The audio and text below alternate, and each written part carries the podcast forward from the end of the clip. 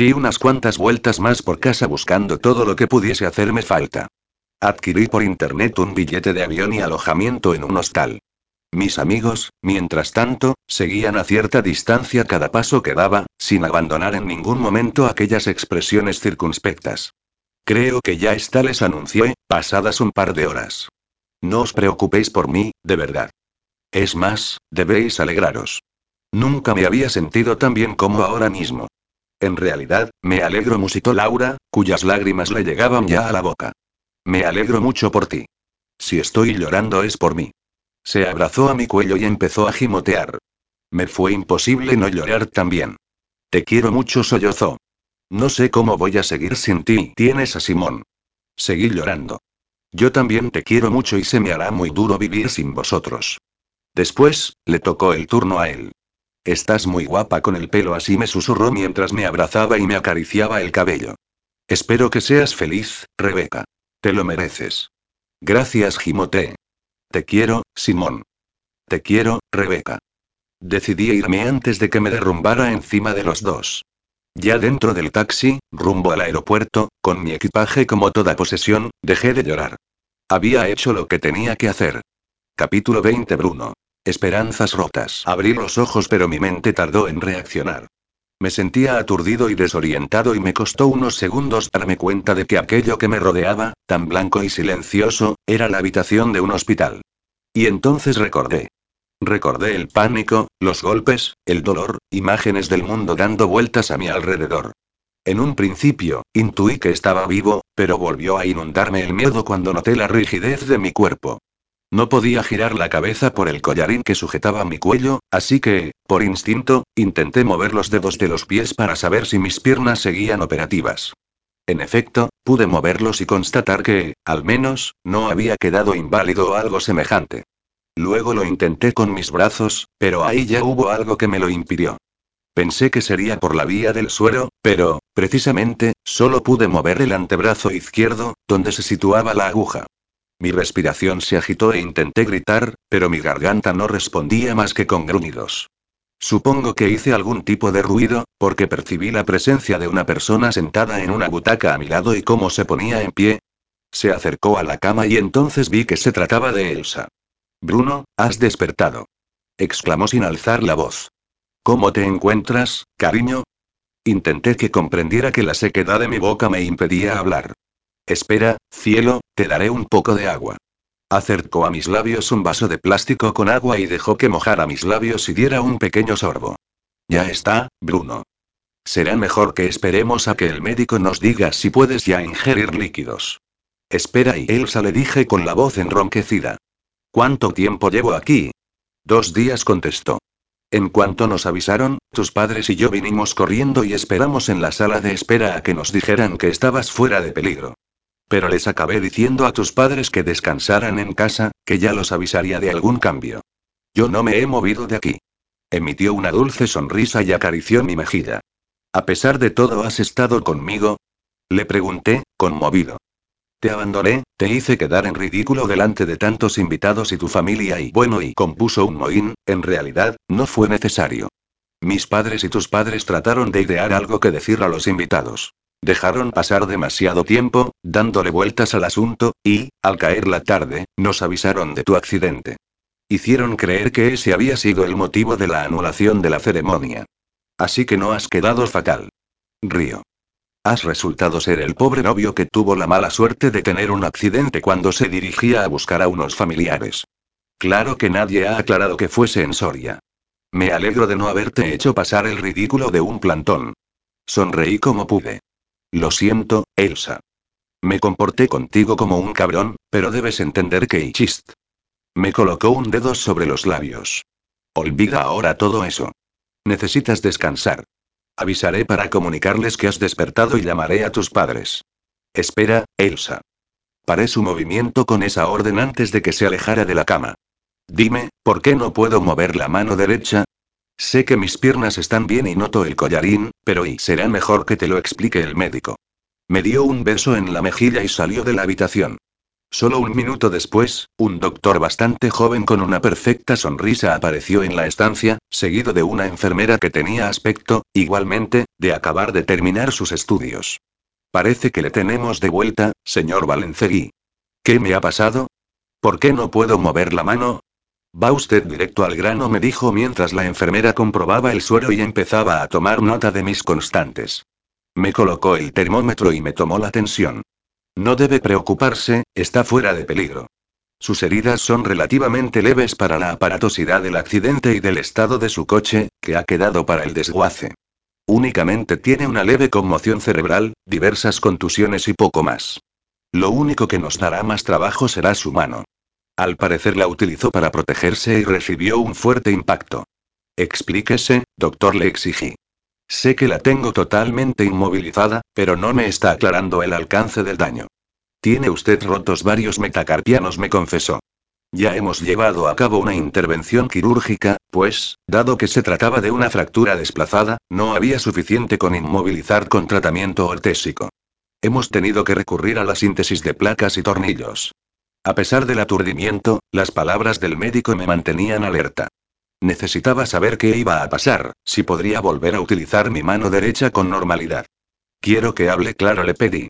Dígame cuánto tiempo voy a necesitar para recuperarme y las posibles secuelas. Por supuesto, contestó, está usted en su derecho de saber. Seguirá inmovilizada unas tres semanas con el yeso y después deberá comenzar la rehabilitación. En cuanto a las posibles secuelas, estamos casi seguros de que no las habrá si sigue nuestras indicaciones y, doctor, lo interrumpí. Él suspiró.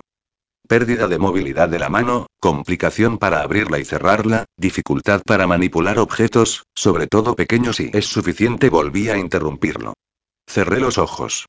Aquello debía de ser lo que unos llamarían castigo divino y otros el karma, por abandonar a Elsa unas pocas horas antes de la ceremonia, por recriminarle a mis padres que fingieran un infarto para que mi futuro fuera mejor y noté romperse algo en mi interior, lo que yo supuse que eran las pocas esperanzas que había saboreado mientras duró la loca idea de irme con Rebeca y comenzar una nueva vida, haciendo lo que más me gustaba hacer, algo que parecía que, de momento, iba a tener que olvidar. Pero no se ponga triste, interrumpió el médico mis lúgubres pensamientos. Tengo entendido que es usted abogado, así que no se preocupe. Podrá reanudar su vida normal sin ningún problema en solo unos días, porque puede combinar su trabajo con la rehabilitación. Así que levante ese ánimo, hombre. ¿Puede hacerme un favor, doctor? Le pedí al cirujano, el cual parpadeó al cambiarle de tema tan radicalmente. Por supuesto, dígame. ¿Podría prestarme un teléfono? Necesito hacer una llamada. Bueno, sonreí con esfuerzo, en realidad, tendrá que hacerla usted. Sí, claro, titubeó. Extrajo su móvil del bolsillo y yo le fui enunciando el número que deseaba que marcase. Después, me lo apoyó sobre el collarín para que pudiese escuchar y hablar mientras él se alejaba hacia la ventana. Unos segundos después, descolgaron al otro lado. Diga. Hola, Rebeca la saludé. Bruno. Eres tú. ¿Se puede saber para qué me llamas? Debes de estar de luna de miel, por el amor de Dios. Yo solo quería oír tu voz. Reconozco que, en un principio, deseé contárselo todo, pedirle que viniera, pasar aquel trance con ella y pero, en cuestión de un segundo, supe que ya no podía seguir comportándome como un egoísta. Si mi mano no acababa de recuperarse bien y ello me impedía sujetar un lápiz o un pincel, guardaría tanta amargura en mi corazón que acabaría amargando a quien estuviese a mi lado. Ya la había torturado bastante. Joder, y refunfuñó ella. ¿Desde dónde me llamas? ¿Desde la Polinesia o las Seychelles? ¿Y Elsa? ¿Has aprovechado mientras se da un baño en alguna playa paradisíaca para hacerle ver que tienes una llamada de trabajo? Por favor, Bruno, déjame en paz. He borrado tu contacto del móvil, así que hazme el favor y borra tú el mío. No vuelvas a llamarme más. Y colgó. He acabado, doctor, lo avisé, para que me retirara el aparato de la oreja. Gracias. No hay de qué contestó al tiempo que volvía a meterlo en un bolsillo de su bata blanca. Y, ahora, descanse. Coja fuerzas para las pruebas que tendremos que hacerle. En cuanto llevemos a cabo el protocolo, cómo hacer que ingiera líquidos y sólidos, que camine y comprobemos que todo esté bien, podrá marcharse. Lo estoy deseando, respondí. Una frase asas que dices por inercia, porque, en aquel momento, mi mayor incertidumbre se centraba en saber qué iba a hacer al salir de allí. Capítulo 21 Sueños cumplidos. Menudo momento más inoportuno fue aquel para recibir una llamada de Bruno. Me encontraba en una de las salitas de espera de Editorial Universal. Ya me había anunciado a la secretaria del presidente y esperaba, algo inquieta, a que me hicieran pasar a su despacho. Y si ya era normal estar de los nervios en aquella situación, la llamada de Bruno fue el remate total. ¿Cómo se le ocurría tamaña estupidez? Llamarme durante su viaje de novios, por favor. Y señorita Rebeca interrumpió la secretaria mis evasiones mentales, ¿puede usted pasar? El señor de la torre la espera. Gracias. Accedí al despacho y cerré tras de mí. Quedé impresionada al observar aquella estancia tan elegante, plagada de maderas nobles, estanterías con libros y mapas antiguos enmarcados y colgados en la pared. Muchas gracias por concederme esta cita y atenderme, señor de la Torre, le dije después de estrechar su mano, aunque él no se hubiese levantado de su sillón. Entendí perfectamente que era por el esfuerzo que representaba para él levantarse y volverse a sentar. Ha sido todo un placer, me respondió al tiempo que me indicaba una acolchada silla frente a él, aunque no puedo decir que haya sido una sorpresa. No sabía cuándo sería, pero sí tuve claro que un día me llamaría. Julia Castro puede llegar a ser demasiado y absorbente. Y usted no merece que nadie le absorba ni una pequeñísima parte de su energía. No espere que hable mal de ella, señor de la Torre. Oh, por supuesto que no, es usted demasiado leal. Pero sí estuve seguro de que acabaría yéndose de mundo mujer. Por eso le tengo ya preparado un puesto en Universal. ¿En serio? exclamé. Intenté que no se me notara mucho la euforía, pero creo que fue misión imposible. Cuánto se lo agradezco, señor de la Torre, de verdad, no se va a arrepentir. Le prometo que haré lo que sea. Soy muy buena haciendo fotocopias. Y café. Solté antes de dejarlo hablar para que no se arrepintiese. También tengo práctica en hacer cualquier tipo de café en diversos tipos de cafeteras, con filtro o con cápsulas. O puedo traer desayunos para el personal. En cuanto me aprenda un poco mejor las líneas de autobús y metro de la ciudad, le juro que... Y señorita Rebeca interrumpió mi diatriba, haga el favor de callarse o me entrará dolor de cabeza. No la necesito para ninguna de esas funciones, porque ya tengo a empleados que se encargan de ello. He aceptado entrevistarla porque tengo para usted un puesto de editora. Tenía que haber oído mal. Era imposible que aquel hombre hubiese dicho lo que me había parecido escuchar. Perdón, ¿cómo ha dicho? Estaba tan entusiasmada hablando que no le he entendido bien. Por supuesto que me ha entendido bien, replicó, algo exasperado. Olvide su anterior trabajo, su anterior jefa y todo lo demás. Le he dicho que, aquí, será editora. Si le parece bien, hemos pensado como línea editorial para usted el género romántico y erótico. Su cometido, como supondrá, será seleccionar originales tras su recepción, estudiar las propuestas de agentes literarios, rastrear redes sociales y plataformas de autopublicación, estar al tanto de los fallos de premios literarios y todo eso antes de reunirse con cada escritor elegido, claro está. Pero y señor de la Torre, y ese es mi sueño desde hace tantos años y ¿sabía usted que los sueños, a veces, se cumplen? Debo de estar soñando todavía, dije, emocionada. Siempre y cuando añadió conozca bien el género mencionado y sea de su agrado. Si va a pensar que la literatura romántica no tiene el nivel necesario, entonces, puede que deba buscarse otro trabajo. ¿Bromea, señor de la Torre? Solo me faltaba dar un salto y ponerme a bailar en medio del despacho. Nadie imagina lo que tuve que moderarme para no lanzarme sobre aquel anciano y llenarle su apergaminada mejilla de besos. La literatura romántica es el género que más vende en todo el mundo y que mueve gran cantidad de dinero.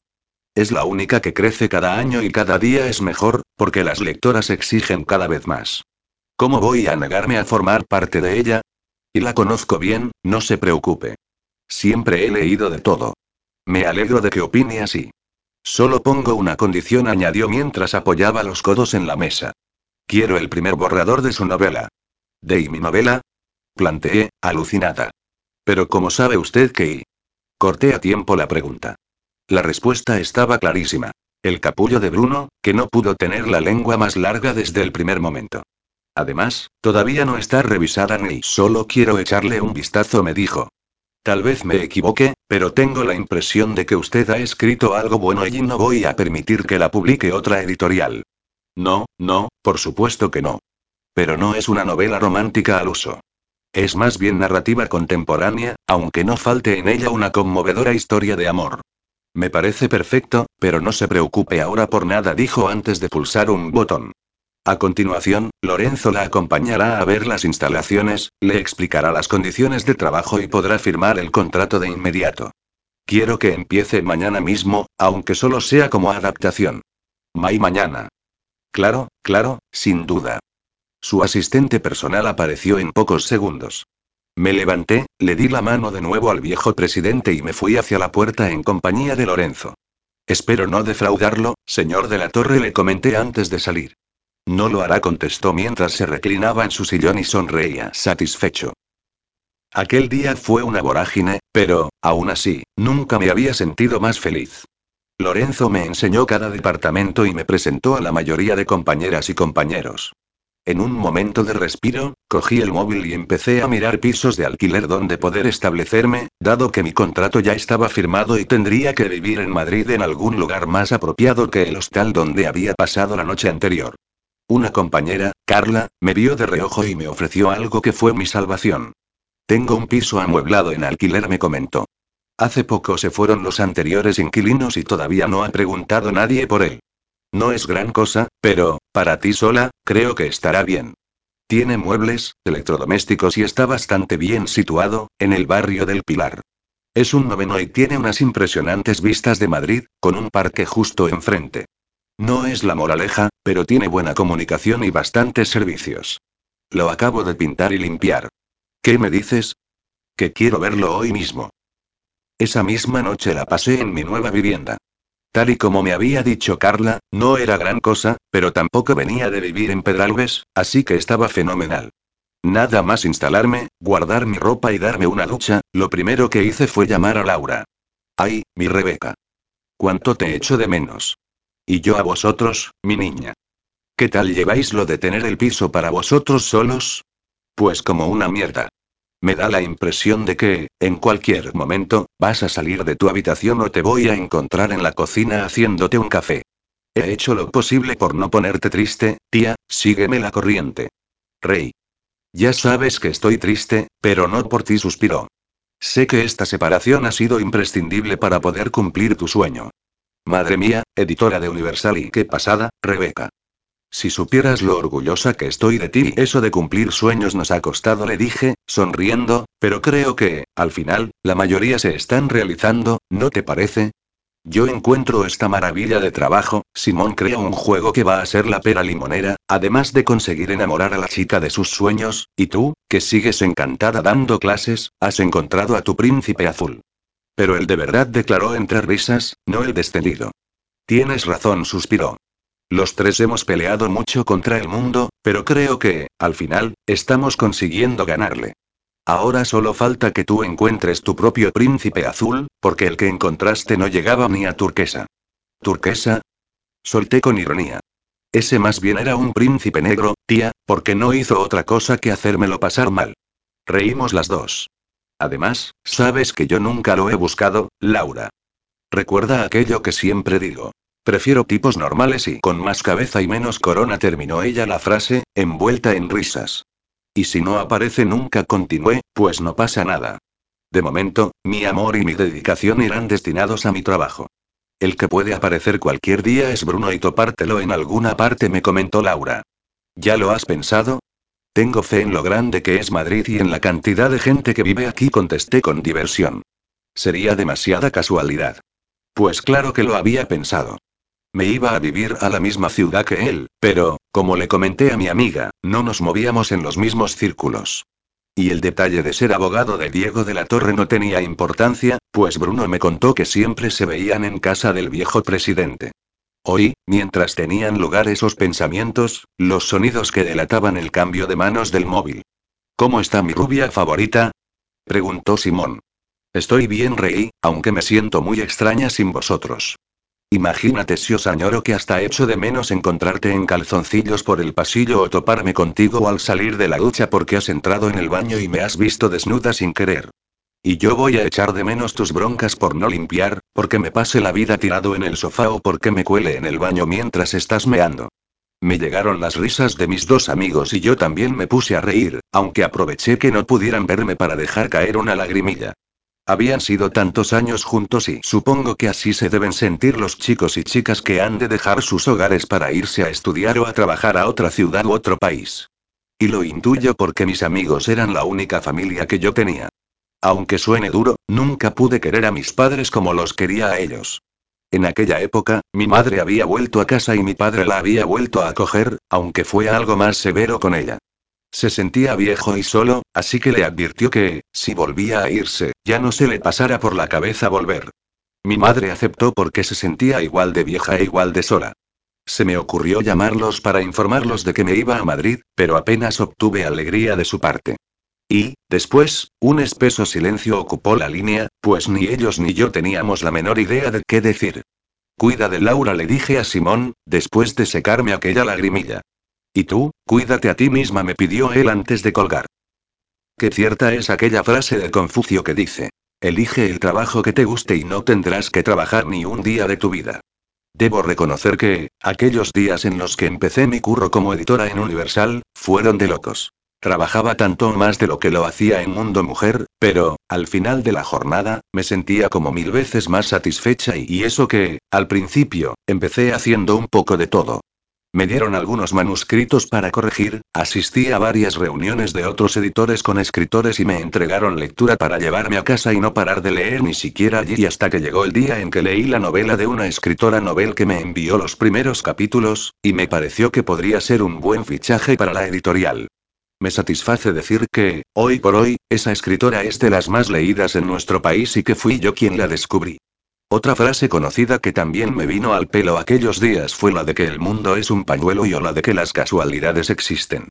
Porque sí, llegó el día en que me topé con Bruno en medio de la ciudad. Yo ya había salido del trabajo y esperaba que pasase el autobús mientras, sentada en la parada, escuchaba música a través de mis auriculares.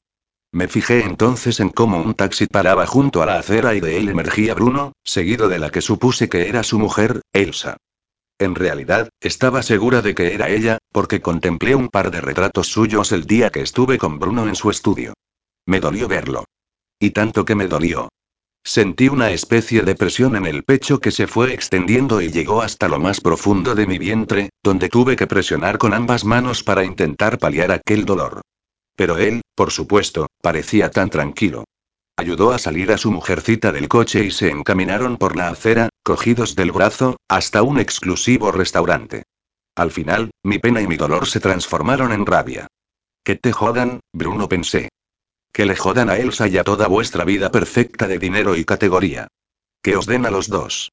Para colmo, las personas parecemos a veces masoquistas, o nos gusta, simplemente, regodearnos en nuestra propia desgracia. Imaginé a Bruno el día de su boda, vestido de forma elegante, tan alto, tan rubio y tan guapo, sonriéndole a su recién estrenada esposa, dándole el sí, quiero, brindando con ella, bailando el vals y cortando la tarta con una enorme espada. Seguro que habían sido así de tradicionales.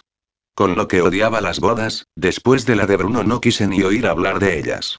Di gracias al autobús por llegar puntual, porque, con la ira todavía quemando mis venas, me subí al vehículo, me senté y continué escuchando música. Sonaba algo bailable. Genial. Lo mejor para mi ánimo.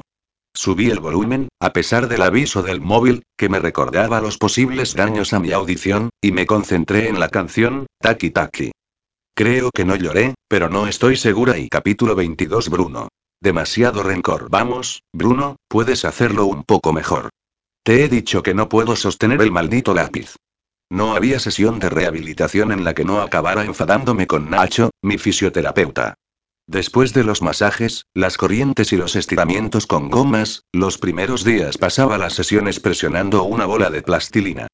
Más tarde, a lo largo de los días y del resto de sesiones, comencé a hacer lo mismo, pero con pelotas pequeñas o bolas, algo que me dejaba la mano con calambres y rigidez. Por ello nunca entendí que a Nacho se le metiera en la cabeza comenzar tan pronto a ejercitar la motricidad fina, haciéndome presionar pinzas de la ropa o, lo que era peor, sostener un lápiz entre mis dedos. Claro que puedes, pero no te da la gana. Maldita sea, Nacho. Agarré el lápiz y lo lancé a la otra punta de la habitación. Se estrelló contra la pared, rebotó y volvió como un boomerang.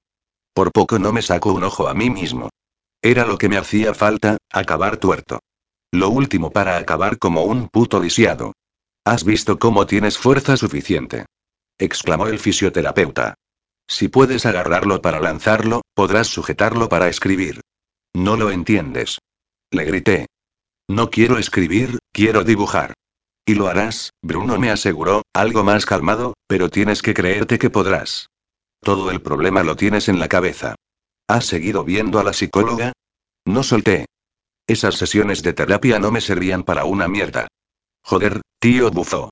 A veces creo que no quieres recuperarte. Si tanto amaras la pintura, le pondrías más empeño. Sin embargo, al más leve dolorcito, te quejas como un niño mimado.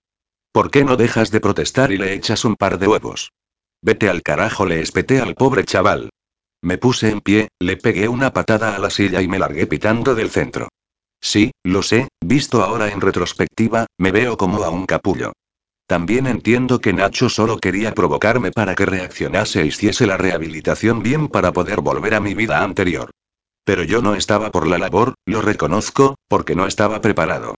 Estaba pasando una fase en la que solo quería autoflagelarme y autocompadecerme. Sentía pena de mí mismo, todo me importaba una mierda y la gente menos aún. Si antes del accidente me ayudaba el trabajo, después ya ni eso. Le pasaba los casos más difíciles al resto de abogados del bucete y me limitaba a quedarme en el despacho apretando bolas de goma. Al principio, me servía una copa para matar el rato. Con el paso de las semanas, la dosis fue aumentando y me bebía las botellas de whisky como si fuesen Coca-Cola. Aquel día, después de enfadarme por enésima vez con mi fisioterapeuta y salir en tromba del centro hasta la calle, comprobé que, como el resto de las veces, Elsa me estaba esperando en su coche. Habíamos quedado en que no me acompañaría en la rehabilitación, que se limitaría a esperarme fuera. No quería que me viese con aquella amargura y aquella impotencia por no poder sostener un maldito bolígrafo. Me subí al asiento del copiloto y ella arrancó el automóvil. Desde el accidente, no había vuelto a conducir. Les decía a los demás que volvería a hacerlo cuando me comprara un coche nuevo, pero la verdad era que me daba miedo y no por el accidente en sí, sino porque me imaginaba con mi mano agarrotada, inservible para el volante o el cambio de marchas, y lo iba retrasando. Por suerte, Elsa fue mi mayor apoyo durante aquellos días y, la última persona que hubiese creído capaz de ayudarme. No volvimos a hablar de la boda ni de nuestra relación. Únicamente éramos amigos y ella no insinuó que quisiera algo más y, al menos, al principio. Otra vez vienes alterado, Bruno me dijo mientras se concentraba en la conducción. ¿Quieres que vayamos a tomar algo o a dar una vuelta? No respondí secamente. Llévame a casa, por favor. Como prefieras. Pensé que, como otras veces, se limitaría a dejarme en la puerta, pero, en esa ocasión, bajó del vehículo para acompañarme hasta la vivienda. Tras la anulación de la boda y mi vuelta del hospital, Elsa decidió sacar sus cosas del piso y marcharse de nuevo a vivir con sus padres. Yo me quedé viviendo en aquel enorme apartamento, que cada día se me hacía más grande y más inhóspito. Mi intención era venderlo e irme a vivir a otro más pequeño, pero tenía que ponerlo en manos de un agente inmobiliario y nunca encontraba el momento. ¿Quieres que te prepare algo de comer? Me preguntó Elsa, una vez accedimos al salón. Te veo algo cansado y no la interrumpí. Me fui directo al mueble donde descansaba una bandeja con una botella y un juego de vasos de cristal tallado. Tal vez pertenecían a alguno de los regalos de la lista de boda que se me hubiese pasado devolver. Ni lo sabía ni me importaba. Vertí una generosa cantidad de whisky en un vaso y me lo eché de golpe a la garganta, donde sentí pasar el fuego del licor y deslizarse por todo el esófago. Hice una mueca por la impresión, pero repetí la operación y, entonces, el fuego pareció disminuir.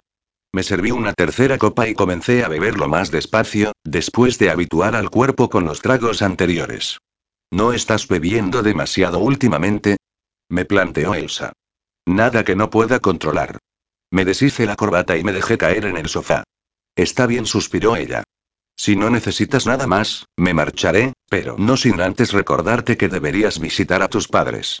Están muy preocupados por ti, y tú no los llamas ni los visitas y que se hubiesen preocupado por mí hace años contesté con amargura. Terminé de beberme el contenido del vaso y le hice un gesto a Elsa señalando la bandeja. Acércame la botella, por favor. Ella me obedeció y pude servirme una nueva copa sin levantarme del sillón.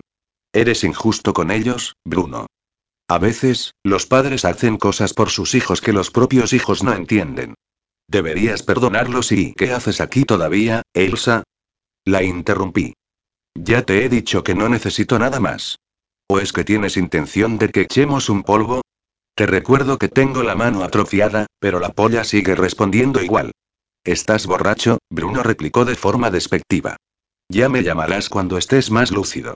Se dirigió a la puerta, pero se giró para hablarme un instante antes de irse. Sabes que puedes contar conmigo para lo que haga falta. Adiós, Bruno. Puede que estuviera borracho, como me acusó Elsa, aunque creo que más que eso lo que me pasaba era que me había vuelto un amargado y un capullo. Era cierto que ella estaba ahí cada vez que la necesitaba y yo la trataba como a una basura. De todos modos, ya no quise pensar más. Seguí bebiendo y bebiendo hasta que me quedé dormido en el sofá. Un zumbido se introdujo en mi cabeza y no había manera de sacarlo de allí. Seguía y seguía y, tras emitir una maldición, abrí los ojos. El sonido no era otra cosa que mi móvil, que no dejaba de sonar. Lo cogí del suelo, a donde supuse que habría resbalado desde mi bolsillo, y enarqué las cejas al comprobar la hora que marcaba. Joder, refunfuñé antes de descolgar. Dime, Luis. Mierda, Bruno, tienes voz de resaca. ¿Dónde coño te metes? Son las 11 de la mañana, hostia. Yo intenté pensar mientras presionaba mis sienes con la mano libre, tenía una visita médica a primera hora, un control rutinario. Se me olvidó decírtelo. Tienes aquí a un cliente muy cabreado, Bruno. Quedaste con él hace un montón de rato y aún no sabe nada de ti. Hazte cargo, tú le pedí. Ni siquiera recordaba de quién se trataba. Yo. Bruno. Yo solo no puedo con todos los casos que me estás endosando. Deja de escaquearte y vente para acá. Ya. Y colgó. Mareado y con esfuerzo, me levanté del sofá y me di una ducha que pareció despejarme lo suficiente como para poder arrancar. A continuación, pasé la mano por la superficie del espejo y observé mi descuidado mentón, lo que suponía tener que afeitarme. Lo hice, pero gracias a la maquinilla eléctrica, porque no me fiaba para nada de sujetar una cuchilla con mi mano atrofiada. Por último, me bebí un café negro y amargo y, antes de salir por la puerta, eché una ojeada al salón. Todavía descansaba el vaso en mitad de la alfombra, y la botella sobre la mesita de centro. Dudé un instante. No era tan temprano y podría beberme una copa y pero miré el reloj y constaté que se había hecho demasiado tarde. En medio de un gruñido, cerré la puerta y bajé a la calle en busca de un taxi. Tras una larga y tediosa jornada, después de la marcha del resto de los abogados del bufete, seguí sentado un rato más en mi despacho, pero no adelantando trabajo, como hacía antaño, sino bebiendo un trago tras otro. Saqué del cajón una de las pelotas de goma que aparecían por todas partes. La estuve presionando con la mano durante unos minutos y, a continuación, la solté para agarrar un lápiz. Cogí una hoja en blanco y coloqué la mano encima, todavía sujetando el lápiz. Me pasé así un buen rato, únicamente clavando la punta en la hoja de papel. Al final, la clavé tanto que percibí el crack al romperse. El papel quedó agujereado y mi brillante mesa, marcada. Hice una bola con el papel, lo tiré con furia al suelo y lo mismo hice con el lápiz, que acabó debajo de uno de los sillones de piel del despacho. Bruno. Oí la voz de Elsa en cuanto abrió la puerta. Me ha parecido captar un golpe. No es nada, grumí, al tiempo que me levantaba del sillón y me colocaba la americana.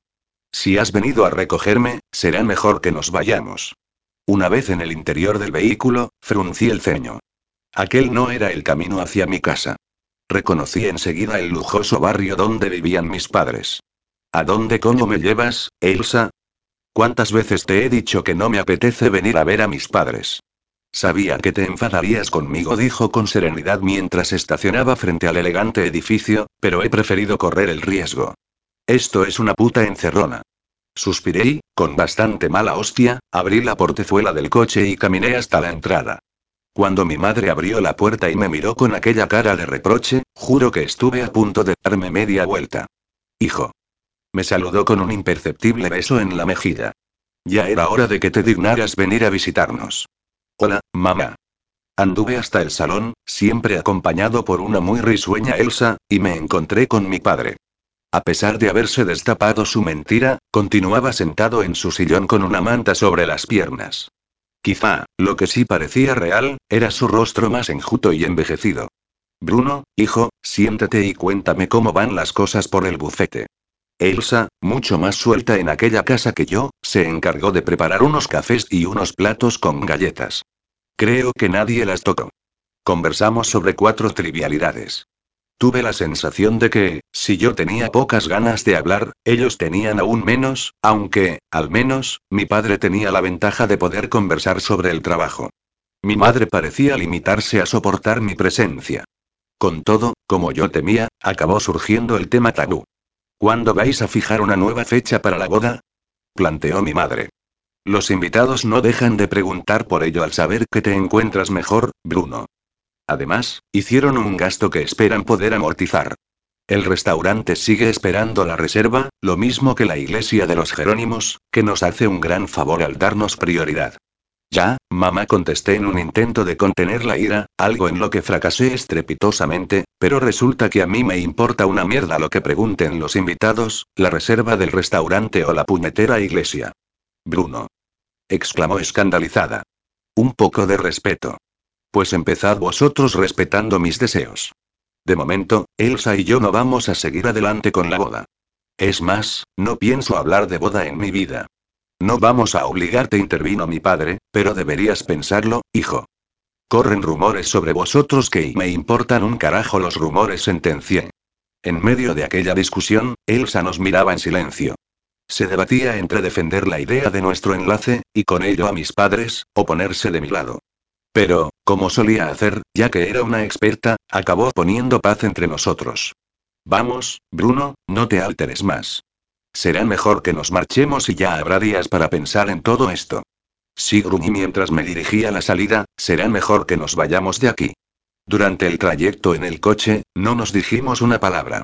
Ella se limitó a conducir, y yo, a mirar por la ventanilla, aunque no viera nada en realidad entre los destellos de las luces del resto de los vehículos, de las farolas y de los escaparates de los comercios que aún permanecían abiertos.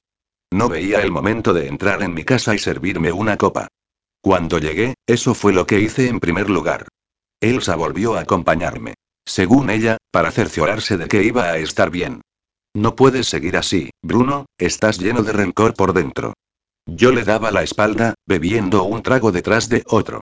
Ya no me molestaba ni en echar hielo. Deberías saber perdonar y pasar página, susurró al tiempo que se acercaba a mí. Sentí su mano sobre mi hombro y cómo ejercía la fuerza suficiente como para instarme a darme la vuelta y poder estar cara a cara. A continuación, colocó su fría palma sobre mi mentón y se acercó para posar sus labios en los míos. Estaba cachondo, o, quizá, únicamente frustrado, no tengo ni idea. El caso es que tomé aquel beso como una invitación, por lo que respondí abriendo su boca para introducir mi lengua y buscar la suya. En cuestión de un segundo, la rabia y el deseo se entremezclaron y encendieron mi cuerpo, que ardía en una especie de espiral de anhelo, de ganas de desahogo, de algo ardiente que no sabría explicar. Le arranqué a Elsa la blusa, aparté el sujetador y me lancé a chupar sus pechos mientras le subía la falda y le bajaba las bragas. Deslicé mis dedos por su sexo para prepararla antes de abrirme el pantalón y sacar mi miembro excitado. Una vez sin barreras, la tumbé sobre el sofá, le abrí las piernas y la penetré. Cuando apoyé mis antebrazos sobre el sofá para poder comenzar a investir con mis caderas, la miré a la cara. Fue suficiente para saber que algo no cuadraba. ¿Por qué te estás dejando follar por mí, Elsa? Le pregunté, todavía estático. ¿Realmente lo deseas o es para complacerme, que es lo único que haces últimamente? Yo solo quiero que seas feliz, susurró antes de acariciar de nuevo mi mentón. Maldita sea. Salí de su cuerpo, me subí el pantalón y deslicé los dedos por entre mi pelo. Después, fui en busca de la copa que había dejado a medias, me terminé su contenido y lo volví a llenar. Vete, Elsa. No necesito caridad de nadie, y menos para follar. Se arregló la ropa, se puso en pie y se dirigió a la salida. Yo y te sigo queriendo, Bruno. Y se marchó. Hasta entonces, cada vez que me había servido una bebida, lo había hecho con la mano izquierda, algo que intentaba practicar. Pero, en aquel momento, la inercia por la rabia me llevó a coger el vaso con la derecha. Al ver el recipiente en esa mano, noté palpitaciones y gotas de sudor caer por mi frente. Como resultado, los dedos se aflojaron y la copa cayó al suelo en medio de un agudo estrépito de cristales rotos. Me sentí tan impotente que le di un manotazo a la bandeja, con lo que salieron disparados el resto de los vasos, la botella y la cubitera. El desastre que formé en el suelo del salón consiguió, al menos, que me sintiera un poco mejor. Capítulo 23 Aprendiendo a ligar. Diego de la Torre me convocó aquel día a una reunión en su despacho para saber cómo me iba. De alguna forma, aquel anciano de ojos chispeantes que apenas podía dar un paso sin su bastón o la ayuda de Lorenzo se convirtió en una figura paternal para mí. A pesar de pasarse a diario por la editorial, el presidente llegaba a media mañana, se metía en su despacho e iba recibiendo visitas de responsables, editores, jefes de sección o alguna que otra cita importante. A la hora de comer, se marchaba a su casa y no volvía hasta el día siguiente. Por eso, no convocaba demasiadas reuniones con los empleados, pero recuerdo que, casi cada día, se acercó a mi cubículo a saludarme, preguntarme cómo me iba o si estaba contenta. Y siempre le respondí con una enorme sonrisa, lo prometo, porque me sentía feliz trabajando allí y me alegraba de corazón su presencia. Aquí me tiene, señor de la Torre, le dije después de entrar en su despacho. No hemos tenido demasiado tiempo para hablar, soltó después de reclinarse en el sillón y mirarme a los ojos, como solía hacer, y ya tenía ganas de hacerlo. ¿Cómo estás, Rebeca? ¿Estás contenta? Contenta y muy agradecida contesté. No necesito que me des las gracias más veces, replicó, algo irritado. No aguanto a la gente pelota. Tú dime si te sientes bien, con el trabajo, los compañeros y no pretendía ser pelota, respondí con una sonrisa. Entienda que, después de dos años en un trabajo donde me programaban como a una máquina, estar aquí es el paraíso para mí. Me encanta el trabajo y los compañeros son muy amables, aunque aún no he tenido tiempo de conocerlos mejor. ¿Y el cambio de ciudad? Se interesó. ¿Qué tal en Madrid? Echo de menos la playa, sonreí, pero me estoy adaptando bien. Sin embargo, me parece que te pasas la vida del trabajo a casa. Deberías salir un poco más, distraerte, hacer amigos y prefiero aprender todo lo que pueda de momento. Esta es una gran oportunidad que no voy a desperdiciar. Ya tendré tiempo de conocer gente y salir más. La verdad era que apenas tenía un minuto de vida para mí, excepto hablar con mis amigos por teléfono. Tenía que leer, tenía que escribir, tenía reuniones cada dos por tres, con escritores o con los responsables de otras secciones. La única tarde que me tomé libre fue para comprar ropa, pues, a pesar de seguir con la costumbre de salir de casa con deportivas puestas y los zapatos en el bolso, no pensaba dejar que mi aspecto volviera a deteriorarse. Y es admirable, comentó el presidente, pero, aún así, te irá bien relacionarte. Entre otras maneras de presentarte gente, voy a invitarte a una fiesta de carácter informal que va a reunir a personas del mundo de las letras y que puede resultarte enriquecedor y entretenido. Se trata de la presentación del nuevo libro de Enrique J. Sainz, que se va a celebrar en la librería Odisea, una de las pocas grandes que quedan en la ciudad. Gracias, señor de la Torre, pero no es preciso que se moleste y en aquel justo momento, unos toques en la puerta nos interrumpieron. Era Lorenzo, su asistente personal. Perdone, señor murmuró, lamento interrumpirlo, pero me pidió que lo avisara en cuanto llegara su abogado y ya lleva un buen rato esperando. Oh, es cierto, se lamentó el presidente. Es un tema importante, Rebeca. Si no tienes nada más que comentar y no te importa y por supuesto que no, señor de la Torre, faltaría más. Me puse en pie y me acerqué a darle la mano antes de girarme hacia la puerta. Juraría que el viejo presidente debió de notar el temblor de mis dedos. Justo mencionar Lorenzo a su abogado, mi corazón se disparó y todos mis músculos se volvieron de gelatina, de ahí los temblores que no pude controlar. Sabía que era cuestión de tiempo encontrarme con él cara a cara, lo había ido asumiendo, pero, como se suele decir, del dicho al hecho y antes de salir del despacho, inspiré muy hondo para intentar calmarme. Como ya le había dicho a De la Torre, estaba teniendo lugar el sueño de mi vida. Tal vez para mi amiga Laura era muy importante tener a alguien al lado, encontrar a ese príncipe azul con el que todas hemos soñado alguna vez y pero, para mí, no. Al menos, en aquel momento de mi vida, enamorarme quedaba descartado, y más descartado quedaba todavía volver a sufrir por Bruno. Él había elegido su vida. A pesar de todos aquellos motivos y circunstancias que le habían llevado a hacerlo, se había casado, se había olvidado de mí y se había fabricado su existencia perfecta. Fue como si, de pronto, una nueva luz se hubiese encendido, para esclarecer todo el montón de dudas e inseguridades que marcaban mi existencia. Puede que siguiera siendo tímida y no demasiado sociable, pero la Rebe, con todo lo que conlleva ese diminutivo, había quedado atrás a fuerza de tropiezos. La experiencia es un grado y no iba a permitir que un tipo, por muy enamorada que hubiese estado de él y aunque fuera el más atractivo del mundo, volviera a hundirme en la miseria. Ni él ni nadie. Adiós, Bruno. Adiós, Julia. Hola, Rebeca. Con la barbilla bien alzada, salí de la estancia y accedí a la antesala que custodiaba Lorenzo. Tan tiesa iba que no pude evitar que tuviera lugar otro de aquellos tropiezos que acabo de mencionar. Una cosa es que ganara en seguridad y autoestima, y otra es que me volviera la mujer más segura del planeta. Sí, seguía siendo un poco patosa, no lo voy a negar y andar con tacones y falda todo el día tampoco es que ayudara mucho. Cuando quise reaccionar, ya me había topado con un hombre que venía caminando y sujetaba un vaso con café en su mano. Como resultado, la bebida fue a parar toda enterita sobre su impoluta camisa. Maldecí y me insulté mil veces a mí misma.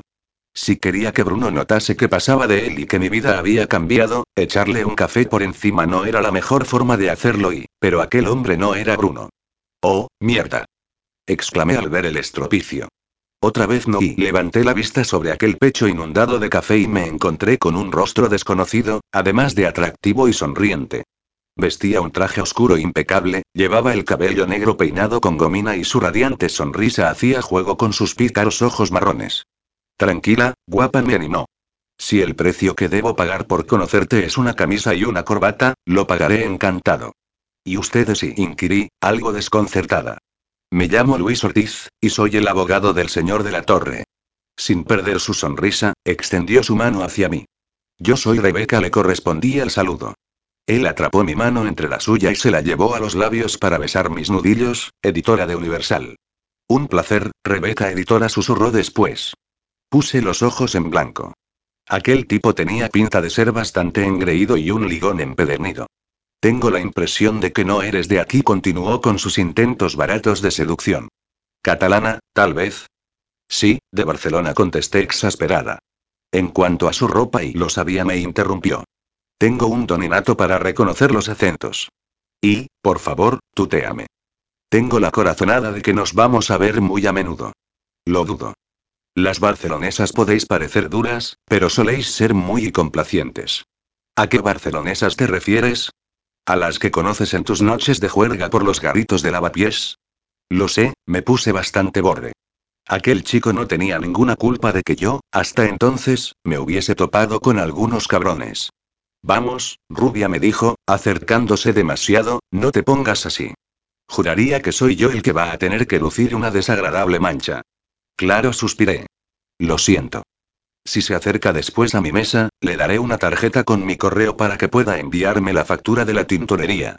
Si llego a saber antes esta técnica tan sencilla para obtener los datos de una chica, hace tiempo que habría hecho lo posible por tropezar y recibir una buena mancha en la ropa. Qué pesado y puede pasar cuando acabe de su reunión con el presidente, que creo que le está esperando. Yo tengo mucho trabajo. Si me disculpa, señor Ortiz, me alejé de allí y fui directa a mi lugar de trabajo. Aquel tipo me había puesto bastante nerviosa, pues, tras la sorpresa de comprobar que el abogado no era Bruno, me encontraba, después de mil años de sequía, con alguien que intentaba ligar conmigo. No me disgustó la idea, porque el chico era guapo, de mirada traviesa y un punto malote, pero apenas recordaba cómo corresponder o cómo proceder. A pesar de tantos cambios, mi personalidad no podía cambiar de un día para otro. Me senté a mi mesa y continué con mi trabajo, algo que conseguía apartarme del mundo exterior radicalmente. Supongo que llevaría un par de horas concentrada en la lectura de varios correos, porque no me di cuenta de la presencia de Luis hasta que lo tuve encima. Hola, rubia. Se había asomado a mi cubículo y me sonreía abiertamente. La mancha en su camisa de color gris se había secado y había arrugado la tela como un pergamino, detalle que no le restaba ni un ápice de elegancia y atractivo. Supongo que viene por lo de su ropa. Suspiré y le alargué una tarjeta con mi nombre, mi correo electrónico y mi teléfono. Aquí tiene. Envíeme la factura y le haré llegar el importe del tinte. Atrapó mi tarjeta, se la llevó al bolsillo de la chaqueta y, de ahí mismo, extrajo una de las suyas. Y aquí tienes mis datos, Rubia me dijo, pero no para que me abones ninguna factura. Te aseguro que me considero pagado con tu presencia. Tuve que reconocerle al tipo su insistencia, y, la verdad, a nadie le amarga un dulce. Quise reprenderme a mí misma por haber sido tan desagradable con él, porque, sinceramente, muy pocos hombres habían insistido tanto en intentar ligar conmigo. Además, aquel era guapo e interesante y, aunque yo únicamente quisiera dedicarle la mayor parte del tiempo a mi trabajo, De la Torre llevaba razón cuando me dijo que también necesitaba salir y divertirme. Me sentí de lo más interesante al pensar que yo, Rebeca la mediocre, podría tener sexo eventual o una aventura con un desconocido, lo que había visto hacer a otras chicas más atractivas que yo. De pronto, me salió la vena coqueta, aquella que algunas mujeres utilizan de una manera natural, mientras que otras, como una servidora, hacen torpes intentos en sacarla para que luego, para colmo, el resultado sea imprevisible. Así que eres el abogado del presidente e intenté lanzarle un pestañeo sensual, pero creo que me salió como el culo, porque casi sentí enredarse las pestañas entre sí. ¿Se te ha metido algo en el ojo, rubia? Primer intento. Nulo. Mi experiencia en esas lides era tan pobre que no se me ocurrió otra cosa que responderle que sí, que algo me molestaba en el interior del ojo. Veamos, me propuso, te echaré un vistazo. El abogado se acuclilló frente a mí, tomó mi rostro entre sus manos y se acercó para poder encontrar mejor aquello invisible que se suponía que había entrado en mi ojo. No veo nada, me informó, muy concentrado. Soplaré un poco a ver si mejoras. Lanzó un suave soplido directo a mi lagrimal que me hizo parpadear, pero reconozco que resultó muy agradable sentir la tibieza de su aliento, tener su rostro tan cerca, sentir sus manos en mi piel y mejor. Me preguntó con una seductora sonrisa. Visto de cerca era aún más guapo. Por supuesto, había en el mundo hombres atractivos, Bruno no era el único. Deja de pensar en Bruno. Sí, gracias. Lancé una sonrisa que esperé fuera un poquito sensual. No hay de qué contestó mientras se ponía de nuevo en pie. Aunque, visto lo visto, vas a tener que acabar pagándome de alguna ir. Ya son dos los favores que te hago. ¿Y cómo, si puede saberse? No había escarmentado con lo del pestañeo, por lo que, en un nuevo intento de coqueteo, crucé las piernas lentamente y me incliné hacia atrás para apoyarme en el respaldo de mi silla y así darle un toque mundano a mi pregunta. Por desgracia, estaba más retirado de lo que supuse, así que, para evitar caerme de espaldas, me agarré con fuerza a la mesa mientras mis piernas se levantaban hacia arriba. En el proceso, arrasé de una patada con un recipiente lleno de clips, que acabaron desparramados sobre mi mesa y el suelo, al tiempo que el abogado corría a sujetarme a la altura de las rodillas por el susto que le di. Segundo intento. Desastroso. ¿Te he puesto nerviosa, rubia? Susurró. Sus manos seguían en mis piernas y su boca exhalaba su aliento a solo unos centímetros de la mía. Yo y balbucí, creí que puedo ayudarte a recoger los clips, se ofreció, pero ya serán tres los favores que deberás pagar. Tranquilo, susurré, los recogeré yo misma. Continuábamos en la misma postura, yo sentada en mi silla y él arrodillado frente a mí, aunque sus manos se habían deslizado por mis muslos y habían aterrizado en mi cintura, donde sentía sus dedos, calientes, a través de la fina tela de la blusa. ¿Lo haces para disminuir tu deuda? Me lanzó otra sonrisa, más intensa que las anteriores, más erótica. Se apartó de mí y recogió los clips que habían caído al suelo. Después, los echó en el recipiente que yo había tirado. Te dejo a ti los que han caído sobre la mesa, añadió, divertido, para que no te asustes por deberme un favor más. Soy tan transparente que seguro que se dio cuenta de lo embobada que me había dejado, de ahí su sonrisa engreída y su pose de tipo experimentado. Te llamaré, Rubia soltó como despedida. Me entró pánico. Yo no era nada interesante y seguro que se olvidaría de mí en cuanto saliera por la puerta. Lo sé, os he hablado de la nueva Rebeca de aquellos días, pero recuperar seguridad y autoestima requiere tiempo. Tenía que ser poco a poco. ¿Tienes libre mañana por la tarde? Si sonó a mujer desesperada, nunca lo sabré. El atractivo abogado clavó sus pies en el suelo y giró después su ancho cuerpo para poder dedicarme otra de sus sonrisas depredadoras. Te recogeré aquí mismo, anunció. A las 7. Y se marchó.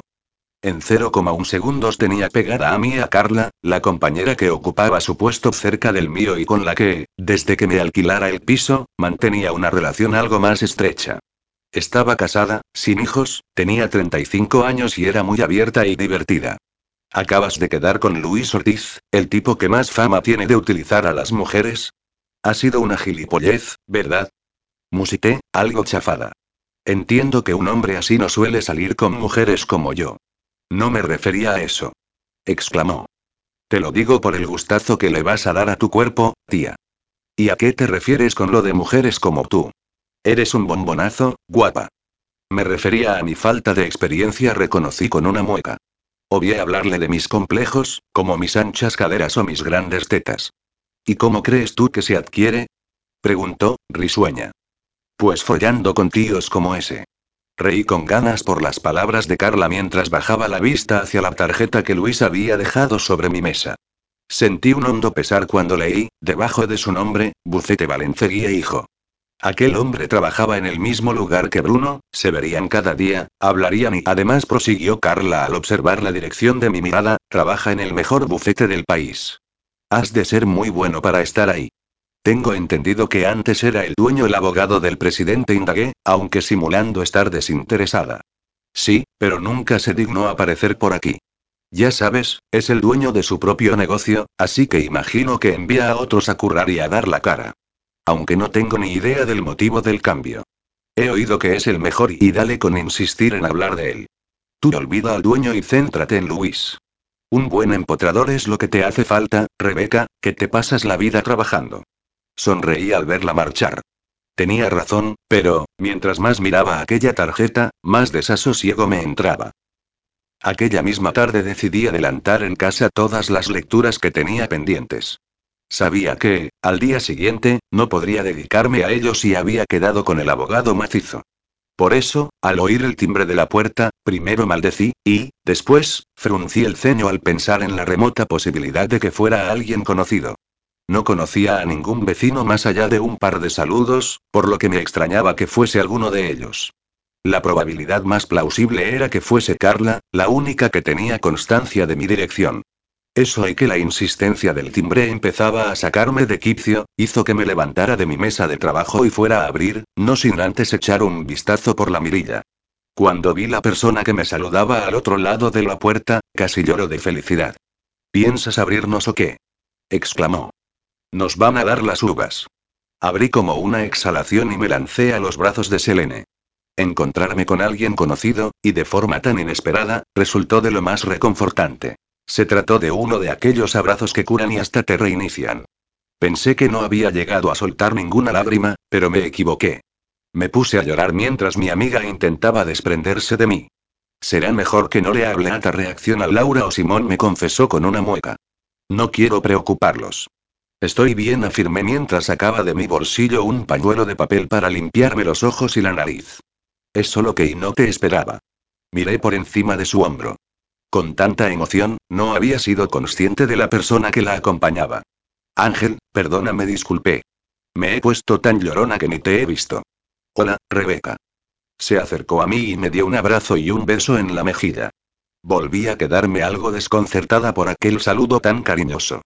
La última vez que había visto a Ángel no resultó, precisamente, un encuentro afortunado. Fue la ocasión en la que lo desenmascaré delante de Selene y no pareció gustarle mi intromisión y aunque menos me gustó a mí saber que el novio de mi amiga era el marido de mi jefa. Madre mía, qué culebrón. Pasad, por favor les pedí, guiándolos hasta el pequeño salón. Perdonad el desorden, pero esto, más que un apartamento para vivir, es una extensión de mi despacho. Tranquila. Selene sonrió. Teníamos ganas de verte a ti, no de criticar tu piso, que, por otro lado, está de maravilla. Siempre que he vivido sola he tenido bastante más mierda a mi alrededor. En comparación con mis anteriores apartamentos, este es para foto de catálogo. Aún así, me puse a recoger algunos papeles y carpetas que tenía desparramados por todas partes. Sentaos donde pilléis, les dije. Y, mientras hago un café, explicadme a qué se debe esta inesperada visita. Deja, no prepares nada. Selene me agarró de un brazo y evitó que me fuera a la cocina. Hemos venido a darte las gracias, Rebeca. Mayormente, ha sido idea de Ángel. Desvió la vista hacia su novio y reflejó tanto amor en ella que me pareció oír violines de fondo. ¿Pero y por qué? Le pregunté a él. Vamos, Rebeca, no seas tan humilde. No sé qué diantres le dijiste a Julia, pero sabemos que, desde que dejaste la revista, su comportamiento ha cambiado radicalmente. Para empezar, he recuperado mi trabajo. Oh, Ángel, eso es genial. exclamé. No es solo genial, Rebeca. Al recuperar mi empleo, recuperé mi vida, porque, a pesar de estar recomendado por Julia, tuve que ganarme el respeto de mis compañeros y clientes a base de esfuerzo. Por eso es tan importante para mí. Yo y no sé qué decir, titubeé. No tienes que decir nada, intervino Selene. Simplemente, dejar que te lo agradezcamos diciéndote que tu jefa le acaba de conceder el divorcio a Ángel. ¿Os vais a casar? Pregunté, emocionada. No. Río ella. No tenemos previsto casarnos. Tenemos bastante convivir juntos. Se trataba de cortar el único vínculo con su ex. Me alegro tanto por vosotros y declaré, cada vez más conmovida. ¿Y tú, Selene? Le pregunté. ¿Has encontrado trabajo como actriz? Pues no contestó, arrugando la nariz. Ya os dije que la cabrona de Julia perdía el tiempo intentando sabotear algo que ya era un desastre. Trabajo de relaciones públicas en la sección de perfumería de unos grandes almacenes. Emitió una nueva mueca, aún más graciosa. O sea, asaltando a las pobres clientas, vaporizándolas a traición con un bote de perfume, a la vez que les digo. Déjese seducir por el aroma de Audamur. Todavía me extraña que alguna pobre mujer no me haya tirado un bote a la cabeza. Bueno, y solté, algo contrariada, está muy bien y no me mires con esa expresión horrorizada, río mi amiga. Ese trabajo me va bien porque únicamente es en fechas puntuales, lo que me deja tiempo para seguir presentándome a castings y hacer un par de anuncios de leche desnatada y yogures. Te avisaré en cuanto se estrenen en la tele. La vi feliz, a la par que realista. Además continuó, no me da la gana que Ángel sea el único que aporte dinero. Le dejé claro que no buscaba un tío que me mantuviera mientras yo me pasaba la vida oyendo cómo me rechazaban y, bien dicho. Solté entre risas. Algunas princesas no buscamos príncipe azul. Exacto. Se río. Y, si me sobra tiempo algún día entre trabajo y trabajo, siempre puedo acompañar a Ángela a alguno de sus exóticos destinos. Os lo merecéis, afirmé. Ya estaba bien de aguantar tanto rencor por parte de Julia. Sé que tuviste que arriesgarte mucho para enfrentarte a ella, sentenció Ángel. Para empezar, te quedaste sin empleo. Solo fue una excusa, le aclaré, una forma de obligarme a no quedar estancada en aquel lugar. Tendría que haberme marchado hace mucho tiempo, pero nunca encontraba el momento. No le quites importancia, Rebeca insistió. Nos ayudaste muchísimo y estaremos en deuda contigo el resto de nuestras vidas. Si alguna vez necesitas algo, lo que sea, ya sabes. De momento contesté, sonriente, intentando no emocionarme con tanto agradecimiento, necesito que os sentéis mientras os preparo un café, aunque para acompañar solo tengo unas galletas que lo mismo se han puesto blandas. No vas a preparar nada, negó Ángel, porque nos vamos a ir los tres por ahí a cenar a un buen restaurante y, después, a tomar un combinado en algún garito de chueca para brindar por Julia y por el divorcio que me ha concedido. Pero seguro que querréis estar solos y cállate, me interrumpió Selene mientras me agarraba del brazo, y cámbiate ahora mismo. Ponte unos taconazos y el vestido más sexy que tengas, porque esta noche vas a deslumbrar. Capítulo 24 Lo mío es de psiquiatra. Aquella noche solo dormí cuatro horas, pero me lo pasé en grande con mi pareja de amigos. Comimos, reímos, bebimos, bailamos y estuvimos en un local de salsa y acabé descalzándome para no acabar con los pies deformados de por vida. Incluso me fue fácil encontrar pareja de baile. Temí que, al estar cerca de Selene, los hombres compararan y no me hicieran ni caso, pero parece que también tengo mi punto. Os lo dije. La autoestima irá volviendo poco a poco. Al día siguiente, en el trabajo, la alegría de la noche anterior metió la energía suficiente como para contrarrestar el cansancio. Y, ¿para qué negarlo? Todavía tenía pendiente la cita con Luis, el abogado del bucete de Bruno. Voy a aprovechar este momento para sincerarme un poco. Puede, solo puede, que mi empeño en salir con Luis se debiera, sobre todo, a saber que trabajaba con Bruno y como si obtuviese placer con esa especie de plan maquiavélico para salir con alguien que formara parte de su vida. Lo mío era de psiquiatra, lo sé, pero a veces las personas necesitamos también esos extraños placeres humanos, sentir la satisfacción de una absurda venganza, intentar imaginar lo que pueda estar pensando el destinatario de esa revancha. Podría haber dicho que pretendía joder a Bruno de alguna manera y hubiese resultado más fácil de entender, pero me apetecía un poco de sutileza. A las 7 en punto, tal como me había dicho, Luis me envió un WhatsApp para hacerme saber que me esperaba en la puerta, dentro de su coche, porque en aquella calle no dejaban parar más de un par de minutos sin multarte. Yo ya llevaba esperando desde antes de las 7, sentada en mi silla, después de haberme retocado el maquillaje, el pelo y el perfume, así que no tuve más que contestarle un ok y salir pitando. Al abandonar el majestuoso edificio de la editorial, lo vi esperándome, apoyado en su Audi de un brillante color azul, mientras sostenía la puerta del acompañante para hacerme entrar. Muchas gracias, le dije de la forma más coqueta que pude. Obvié los pestañeos y las poses estudiadas, no fuera a liarla otra vez. Un placer, Rebeca editora contestó en un tono entre galante y sensual. Él ocupó el asiento del conductor y arrancó el vehículo para acceder a la concurrida avenida madrileña. ¿A dónde me lleva, señor letrado? Pues, como estoy casi seguro de que aún no te ha dado tiempo, con tanto trabajo, a ver nada de la capital, te invito a un pequeño tour desde el coche antes de llegar al restaurante donde he hecho la reserva. ¿Y cómo sabes que tengo tanto trabajo? Le pregunté, continuando con el tono divertido de la conversación. Tal vez me haya recorrido Madrid de punta a punta. Te dije que tenía un don para reconocer los acentos, ¿verdad? Pues también lo tengo para contemplar a una mujer que está en pleno proceso de adaptación en su nueva ciudad y su nuevo curro. Seguro que no has tenido tiempo ni de pasear por el retiro. Vale, Rey, reconozco tus dones. Gracias. Río también. Y si tienes libre cualquier día, me lo haces saber y haremos una ruta turística. Me encantaría. Perfecto, contestó visiblemente satisfecho. Y ahora pasaremos por el incesante zumbido de su teléfono móvil le hizo interrumpir la conversación. Perdona, se disculpó al ver el número en la pantalla, es del trabajo. Si no te importa, pondré el manos libres. Claro, respondí. Seguiré mirando el paisaje madrileño. Dime, Bruno respondió al descolgar. Escuchar ese nombre y saber que iba a oír su voz de un momento a otro fue como recibir un pinchazo en mitad del pecho. Tuve que hacer un gran esfuerzo para aparentar normalidad y seguir mirando por la ventanilla. Luis, joder, se oyó al interlocutor, no encuentro el expediente del caso Tabesa.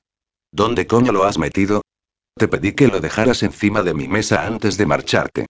El pinchazo del que hablaba en mitad del pecho resultó ser con un hierro candente que me atravesó de lado a lado en cuanto oí aquella voz tan amada, tan mía, tan frecuente en mis sueños. Mierda, Bruno, se me ha olvidado. Lo tengo guardado en mi archivador y llevo la llave encima. ¿Lo necesitas hoy mismo? Puedo pasarme luego, más tarde, y llevártelo a casa y no lo necesito hoy, Luis, lo necesito ahora.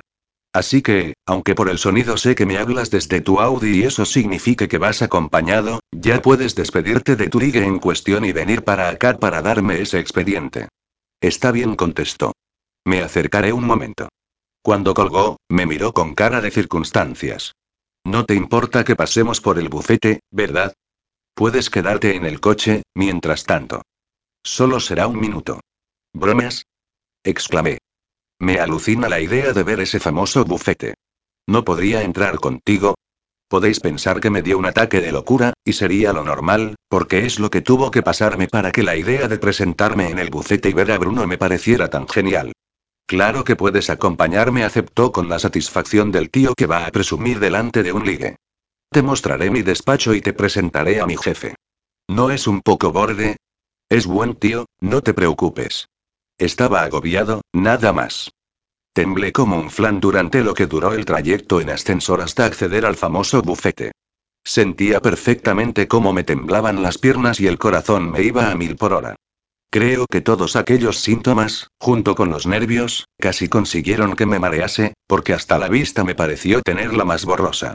De todos modos, cuando accedimos a la firma de abogados, cambié ligeramente los nervios por la curiosidad. Tal y como ya había leído por ahí, aquellas oficinas ofrecían la elegancia y seriedad que prometían. La mayoría de los muebles eran oscuros, las paredes estaban forradas de madera y adornadas con diversos cuadros que parecían originales. El suelo estaba enmoquetado, y los grandes ventanales, cubiertos por estores blancos. Este es mi despacho, interrumpió Luis mi tour visual por los pasillos y diversas estancias. Si me disculpas, cogeré ese dichoso expediente. Entramos y lo esperé mientras extraía una llave de su bolsillo y abría un armario para coger una carpeta de su interior. Y ahora propuso mientras volvía a cerrar, vayamos a darle esto al pesado de mi jefe. Si mi admiración por el lugar había aplacado mis nervios, estos aparecieron de nuevo cuando nos plantamos frente a una puerta de madera oscura, manija dorada y un letrero del mismo metal con el nombre de Bruno. Luis dio un par de toques y abrió la puerta. Inspiré y expiré varias veces. Tenía que ocultar aquel estado de ansiedad que me embargaba o la cagaría bien. Aquí tienes, joder, oí decir a Luis, tu maldito expediente. Si pensaras más con la cabeza de vez en cuando y no con otra cosa, no te pasarían estas cosas. Era Bruno el que hablaba y estaba al otro lado de la puerta, que, aunque permanecía abierta, yo no me atreví a traspasar hasta que no me invitó a hacerlo Luis. Deja de refunfuñar y te presentaré a una admiradora de tu bufete. La conocí ayer en el despacho del viejo de la torre. ¿Ayer? Bromeó Bruno. Cada vez te tomas más tiempo. Pasa, Rebeca me dijo, asomado a la puerta. Yo le obedecí y entré. Temí por un momento que los golpes de mis latidos rebotaran en mis costillas y se oyeran como un tambor en aquella enorme estancia. Rebeca es editora en Universal, me presentó. Y él es Bruno Valencegui, dueño de todo lo que estás viendo. No sabría definir muy bien cuáles fueron mis sentimientos en aquel instante. Tantos nervios, tantas ansias de venganza, tantas ganas de tenerlo frente a mí y que me viera con otro hombre y fue demasiado. Únicamente me dio tiempo a pensar que ahí estaba él, Bruno, el amor de mi adolescencia y de parte de mi edad adulta, a punto de convertirse en el amor platónico del resto de mi vida, porque, a causa de los remordimientos que sentía desde que le provocara un infarto a su padre, había decidido casarse y apartarse de mi lado. Parece el guion de una novela sentimental, de esas que acaban mal y estaba de pie, apoyado en el filo de su mesa, con aquel informe en sus manos mientras le echaba un vistazo. Me fijé en su pelo, ligeramente despeinado y algo más largo de lo que recordaba. Llevaba un clásico pantalón gris, corbata a rayas y una camisa blanca con las mangas remangadas hasta los codos. Levantó el rostro al presentir mi presencia y, de pronto, cambió la sonrisa que le había provocado su empleado por un semblante que parecía tallado en piedra, duro, inexpresivo, distante. Tuve miedo, durante un solo segundo, de que él dijera algo que pudiese delatar que nos conocíamos, pero yo no podía permitir que Luis me creyera una loca o que había salido con él por acercarme a su jefe casado. Sí, lo sé, hubiese llevado razón, pero esa no es la cuestión. Antes de que Bruno hiciese cualquier movimiento o comentario alguno, me acerqué a él y le ofrecí mi mano. Señor Valencegui, un placer conocerlo. He oído hablar mucho de usted y de su bufete. Tardó varios segundos en reaccionar, pero, por fin, me devolvió el saludo estrechando su mano con la mía. Encantado, Rebeca. Me imaginé una de esas escenas de película, donde una pareja estrecha sus manos y se quedan mirando un largo instante mientras siguen unidos y ajenos a lo que los rodea. Sin embargo, en mi caso, no ocurrió así. La mano de Bruno estaba fría y rígida, y no se mantuvo más de un segundo pegada a la mía. Noté su incomodidad y su impaciencia por distanciarse de mí. Incluso apartó la vista para no tener que soportar mi presencia. Y yo muerta de miedo por verlo y admitir que seguiría siempre en mi corazón. Que nunca podría olvidarlo. Que jamás amaría a nadie tanto como lo amé a él. ¿Para qué? ¿Para descubrir que mi presencia le desagradaba? No sabía que tuvieses visita, cariño. La que faltaba a la fiesta. Su mujercita. Vista al natural parecía más irreal todavía que en un dibujo, tan perfecta y tan tiesa. Se acercó a Bruno, le dio un beso en la mejilla y se agarró a su brazo. ¿No nos vas a presentar, Luis? Claro, Elsa. Ella es Rebeca, editora en Editorial Universal. Un placer. Extendió su mano, pero, creo que, en esa ocasión, ninguna de las dos quisimos mantener el contacto. Fue odio a primera vista. Igualmente. Me alegro de que hayas cambiado de gustos, Luis dijo la muy petarda con un vomitivo mohín. Esta vez has preferido la inteligencia. El aire del despacho se volvió tan espeso que casi sentí su peso en mi cabeza y, lo mismo que la rabia, que empezó a condensarse en mis venas. ¿Qué coño se había creído doña perfecta estirada si esa? ¿Se creía en el derecho de llamarme fea por todo el morro? Esta vez he combinado belleza e inteligencia, le respondió Luis. Porque una mujer lista brilla y su belleza se multiplica. Al menos, tengo que admitir que mi acompañante me defendió.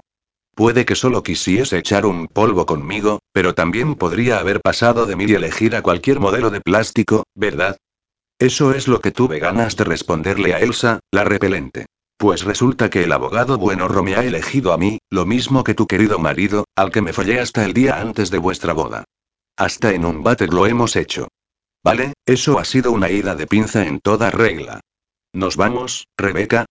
Me propuso Luis, ofreciéndome su brazo. Mi jefe nos ha fastidiado el tour por Madrid, pero la reserva en el restaurante nos espera. Claro, le respondí al tiempo que enlazaba mi brazo con el suyo. Me muero de hambre. Me encantas. exclamó Luis en medio de una carcajada.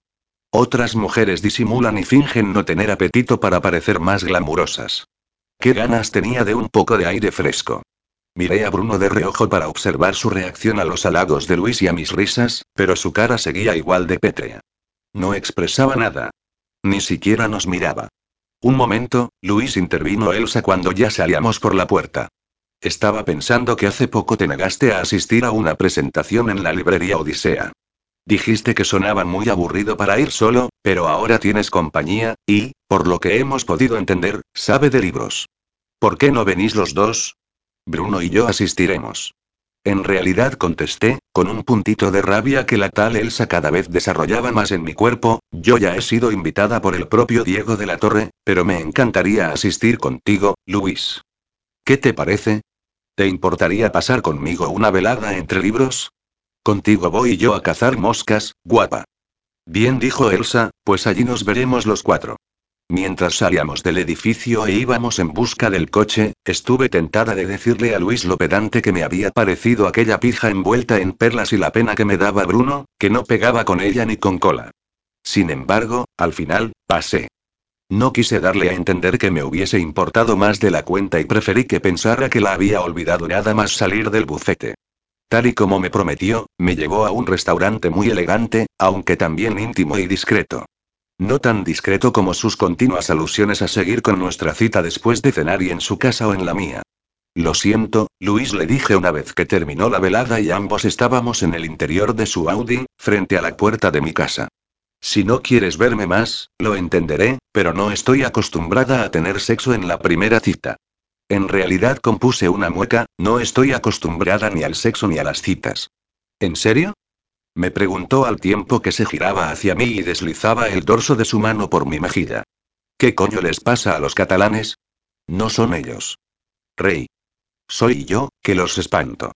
No me lo creo, susurró mientras se acercaba más y más. Porque, desde la primera vez que te vi, después de echarme un café encima, supe que acabaría compartiendo contigo algo más que una disculpa por tu parte. Ya está, ya estaba demasiado cerca y sabía que iba a besarme. Posó sus labios sobre los míos y abrió mi boca con una maestría impecable. Introdujo su lengua y buscó la mía para enredarse en ella y hacer de aquel beso un momento sensual y erótico. Y sí que revolver a verte, murmuró después del beso, deslizando sus húmedos labios sobre la línea de mi mandíbula y mi cuello. Dejaremos el sexo para la segunda cita. Me gustaron sus caricias, no soy de piedra. Era un hombre atractivo, encantador y con experiencia, algo que se notaba en sus besos y en su carisma. Pero algo fallaba. Yo. Porque había cometido el error de ver a Bruno justo antes de enrollarme con otro. ¿A quién se le ocurre? Buenas noches, Luis. Di por finalizados aquellos besos. Gracias por esta velada tan maravillosa. Supongo que nos veremos en el aburrido evento literario. ¿Qué remedio bufó? Tendré que seguirles el rollo a mi jefe y su querida Elsa. Oír aquellos dos nombres empezaba a causarme urticaria, y más si se mencionaban en la misma frase. Bajé del vehículo, atravesé el portal y subí a casa. Sin cambiarme, únicamente me deshice de los zapatos, me dejé caer en el sofá. Repasé los acontecimientos del día y decidí no analizarlos demasiado.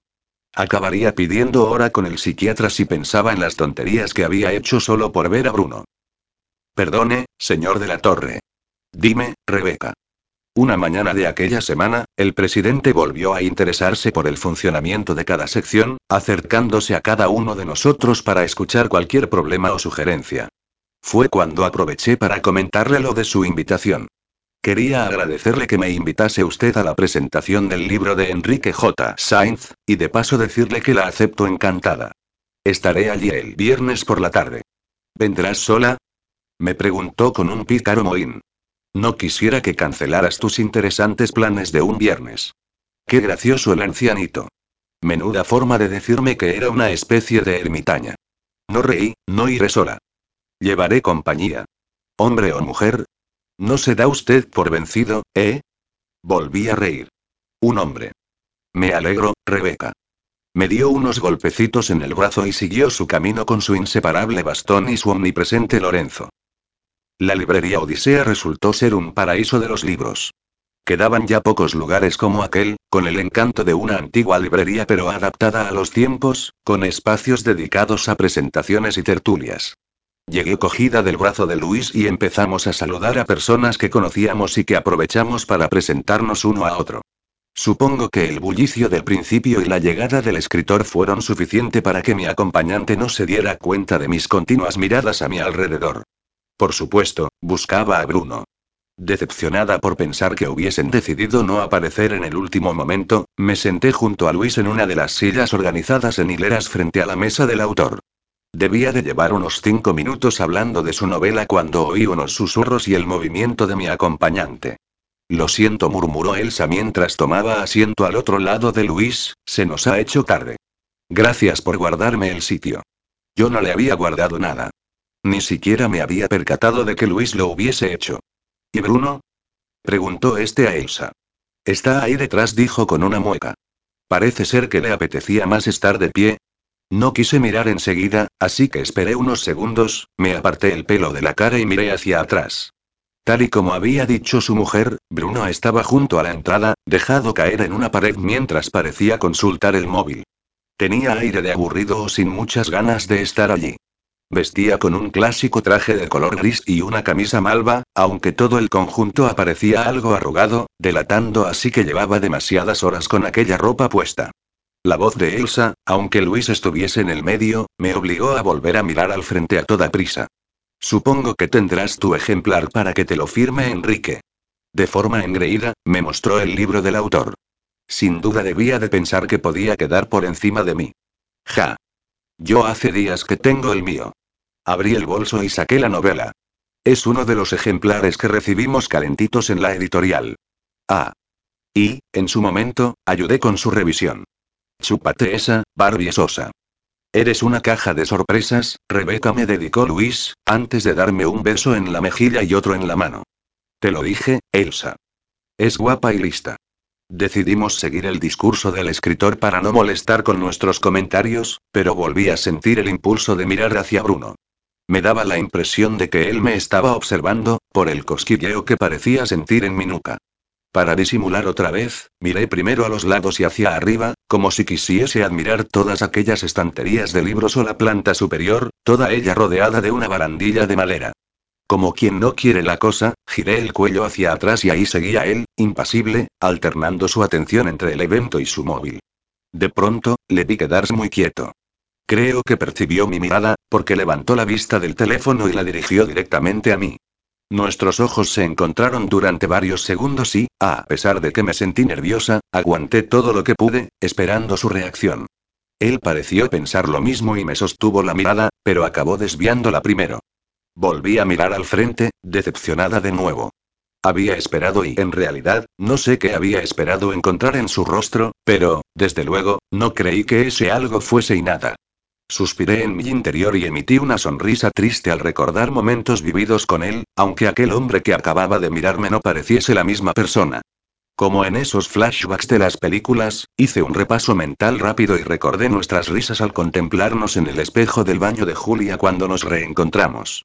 Lo recordé a él, desnudo sobre la cama, con su cuaderno y su lápiz, dibujándome, desnuda también. Rememoré nuestro encuentro sexual en el baño, lleno de pasión y de risas. Y casi se me saltan las lágrimas al recordar la expresión de su rostro al verme aparecer en el aeropuerto de Barajas, su alegría, sus prisas por llegar hasta mí y alzarme en el aire para hacerme girar y reír y vamos, Rebeca. La voz de Luis se introdujo en aquellos recuerdos como la hoja afilada de un cuchillo. Tienes que ponerte ya en la cola si no quieres quedarte la última para la firma. Seguí su consejo y me puse en la fila, detrás de Elsa, quien aprovechó aquel momento para mirar a su maridito y lanzarle una sonrisa de chica buena. Menuda loba con piel de cordero. Por fin, llegó mi turno y, muy amablemente, Enrique, al que yo ya había conocido en la editorial, me firmó mi ejemplar con una bonita dedicatoria. Después, me dirigí hacia Luis, que me esperaba justo al lado de la mesa. Allí fue donde me topé con Diego de la Torre, que me saludó alzando hacia Luis su bastón. Así que esta es tu compañía de esta noche, me dijo con cierto retintín. ¿Qué tal, señor de la Torre? Lo saludó Luis. Una presentación muy entretenida e interesante. Déjate de monsergas, que te conozco, letrado. Haz el favor de recordar que Rebeca es mi protegida, así que más te vale cuidar de ella. Por supuesto, señor de la Torre le contestó, muy sonriente. Quedó patente que estaba acostumbrado a lidiar con esa clase de comentarios y no pareció afectarle, aunque supiera de antemano que no iba a hacerle caso a aquel anciano cascarrabias. Oh, por favor, intervine yo, con los ojos en blanco. No necesito que nadie cuide de mí. Avisado quedas. Fue lo último que le dijo a mi acompañante antes de dejarse guiar por Lorenzo y alejarse de nosotros. No le hagas ni caso, le comenté a Luis. Supongo que sabe que aquí no tengo a nadie y se siente en la obligación de ejercer un papel paternal. No importa, me respondió con una sonrisa. Es muy mayor y no se lo tendremos en cuenta. Ben me propuso, tirando de mí, vayamos un momento a saludar a mi jefe, que aún no hemos cruzado ni una palabra con él. No me tomaba de sorpresa, pero tampoco podía evitar ponerme nerviosa. La cercanía de Bruno era algo que seguiría afectándome de por vida. Cuando los alcanzamos, Elsa conversaba con unas personas y su marido bebía una copa de cava de las que empezaron a repartir, junto con algunos aperitivos y dulces. Luis y yo nos hicimos con nuestras copas y bebimos cuando estuvimos junto a Bruno. Cuidado, jefe, le dijo Luis con sorna, no vayas a disimular y aparentar que el acto te interesa. He venido por Elsa, que conoce al escritor, y por no hacerle el feo al viejo de la torre respondió. Justo después, cuando pasó un camarero por nuestro lado, dejó su copa vacía, cogió otra llena y se la bebió de un trago. Me pareció que Luis lo miraba con censura. Podrías comer algo entre copa y copa, le aconsejó, con el ceño fruncido. No veo a nadie comiendo, replicó Bruno. Y tampoco acabando con las existencias de Cava. Noté cierta tensión entre los dos, pero no me dio tiempo a analizar la conversación por la oportuna aparición de Elsa, que se dispuso a presentarnos a unas cuantas personas importantes del mundo de la cultura que parecía conocer. Empecé a sentirme incómoda y no sabía qué decir. Elsa no paraba de hablar y Bruno parecía estar en otra parte, seguro que incómodo también con mi presencia. Por ello, decidí buscar una excusa para irme de allí. Perdona, Luis, no conocía esta librería y me parece una pasada. ¿Me acompañas a recorrerla? Por supuesto. Él también pareció estar ansioso por alejarse de allí y me tomó del brazo para seguirme. No habíamos dado más que unos cuantos pasos cuando le libró el teléfono. Mierda, gruñó al mirar la pantalla. Lo siento, Rebeca, es una llamada importante. Ve yendo tú y luego te alcanzo. Suspiré por aquella intromisión, pero, conforme fui avanzando en aquella visita, se me olvidó que lo hacía sola. Primero contemplé las estancias de la planta baja, donde, además del espacio para vender, pude encontrar un apartado infantil, con moqueta en el suelo, sillas y mesas pequeñas y un montón de libros para niños, algunos para pintar y colorear. También localicé una sección juvenil y otras especializadas. Sin embargo, era la planta superior la que me llamaba la atención. Subí por la estrecha escalera de caracol y ahogué una exclamación al contemplar aquellas estanterías repletas de libros antiguos, algunos solo para poder leerlos allí. Había varias salitas entre los estantes, con sillones y lamparitas, para poder leer o ojear alguno de aquellos tesoros. Tan ensimismada estaba en aquella visita que no me di cuenta de la presencia de una persona a mi espalda hasta que ya la tuve encima. Me di la vuelta y contemplé a Bruno frente a mí, tan cerca que tuve que erguir la cabeza para poder mirarlo a los ojos. Bruno murmuré, sin tiempo a reaccionar, ¿qué haces aquí ahí? Sin responderme, me sujetó de un brazo y me arrastró hasta la última de aquellas estanterías, donde me apoyó y me acorraló. ¿Estás saliendo con Luis? inquirió de forma bastante agresiva. ¿Y a ti qué coño te importa? Le contesté, si quieres te comento un poco por encima la fama de mi empleado con las mujeres me soltó. Toda la ilusión que pudiese haber sentido por tenerlo a solas y tan cerca unos segundos se fue al garete en cuanto me acorraló y me habló con aquel despotismo. Oh, repliqué, tal vez quieres advertirme de que Luis solo quiere echar un polvo conmigo. No me digas. Qué miedo. No esperes otra cosa de él, insistió. ¿Y tú quién eres? Le espeté con sorna, mi guía espiritual, te recuerdo que ya estoy acostumbrada a tener rollos únicamente de sexo con tíos que ponen los cuernos a otra conmigo. Más bajo que eso ya no se puede caer. ¿Rollos de sexo? Me planteó, alzando una de sus cejas. ¿Fue otra cosa, acaso? No me he acercado para hablar de nosotros, me aseguró. Solo he querido prevenirte, pero si ya lo tenías tan claro y entre nosotros ya no hay nada de que hablar, afirmé. Y sí, ya lo tenía muy claro, que los tíos únicamente servís para un ratito, porque, para otra cosa, os faltan nuevos. Parece que eres una mujer muy segura y con las ideas muy claras. Con respecto a eso, sí. Así es como quería que él me viera, aunque tuviera que aguantar a ratos la respiración para que no notara los violentos latidos de mi corazón rebotar en su pecho. Porque el muy desgraciado se había ido acercando hasta pegarse por completo a mí, intimidándome y encerrándome entre la pared y su cuerpo. Sentí la dureza de su tórax clavarse en mis pechos, la tibieza de su aliento calentar mi rostro, el brillo endiablado de sus ojos azules clavarse en mi boca mientras yo trataba de respirar como un pececillo fuera de su pecera. Intuyo que has ganado en experiencia. Sus palabras se fueron convirtiendo en susurros al tiempo que sus manos se paseaban por mi pelo y mi rostro. Y a una mujer experimentada no le importa flirtear un poco en lugares poco convencionales. Su boca cada vez estaba más cerca de mi piel y mi respiración resultaba cada vez más agitada. No sé qué me pasó, pero no tuve fuerzas para alejarme ni para alejarlo a él. Estaba como en trance, únicamente sintiendo, invadida por unas sensaciones que no había vuelto a experimentar desde la última vez que estuve con él. Realmente, algo así solo lo había vivido con él. Una mujer mundana y sofisticada continuó susurrando. Casi emito un jadeo cuando sus labios se acabaron posando en mi cuello. Una miríada de escalofríos recorrió todo mi cuerpo, como si docenas de dedos pellizcaran desde dentro cada uno de mis órganos. Bruno, por favor, y una petición totalmente inútil. ¿Qué te ocurre, Rebeca? Susurró de nuevo. ¿No es esto a lo que estás acostumbrada? Su boca se desplazó y fue dejando un húmedo rastro con la punta de su lengua, desde la línea de mi mandíbula, subiendo por mi cuello y acabando en mi oreja. Cerré los ojos. Mi cuerpo se volvió tan maleable que me sentí totalmente a merced de aquel hombre, sin fuerzas para negarme a nada de lo que quisiera darme o pedirme. De nuevo, su boca se posó en mi garganta para subir por mi mentón y buscar mi propia boca. Y no me resistí, no pude resistirme. Dejé que abriera mis labios e introdujera su lengua, que lamiera hasta el último rincón de mi paladar y mis dientes. Después de darse un buen banquete, su boca volvió de nuevo a mi barbilla y mi cuello para poder bajar hasta mi escote. Con su nariz, apartó mi blusa y buscó uno de mis pechos, que lamió y mordisqueó por encima del encaje del sujetador. Creí morir. Me aferré a su cabeza y enredé mis manos en su pelo mientras mi pelvis movía acompasada contra la dureza de su erección. Cada célula de mi cuerpo me pedía a gritos más y más, y estoy segura de que hubiese hecho el amor con él allí mismo. Bruno y Bruno y gemí. De pronto, se separó de mí. Pero no solo su boca, sino todo su cuerpo, como a medio metro de mí. Me miró con desdén, aunque sus labios húmedos y sus pupilas dilatadas sugiriesen otra cosa. Pues no pareces tan mundana ahora mismo si no has sabido ni pararme, me soltó. Yo más bien creería que pareces una mujer muy excitada, deseosa de un buen polvo porque no echa uno en condiciones desde hace tiempo. Dile a Luis que se emplee más a fondo, que tú necesitas caña.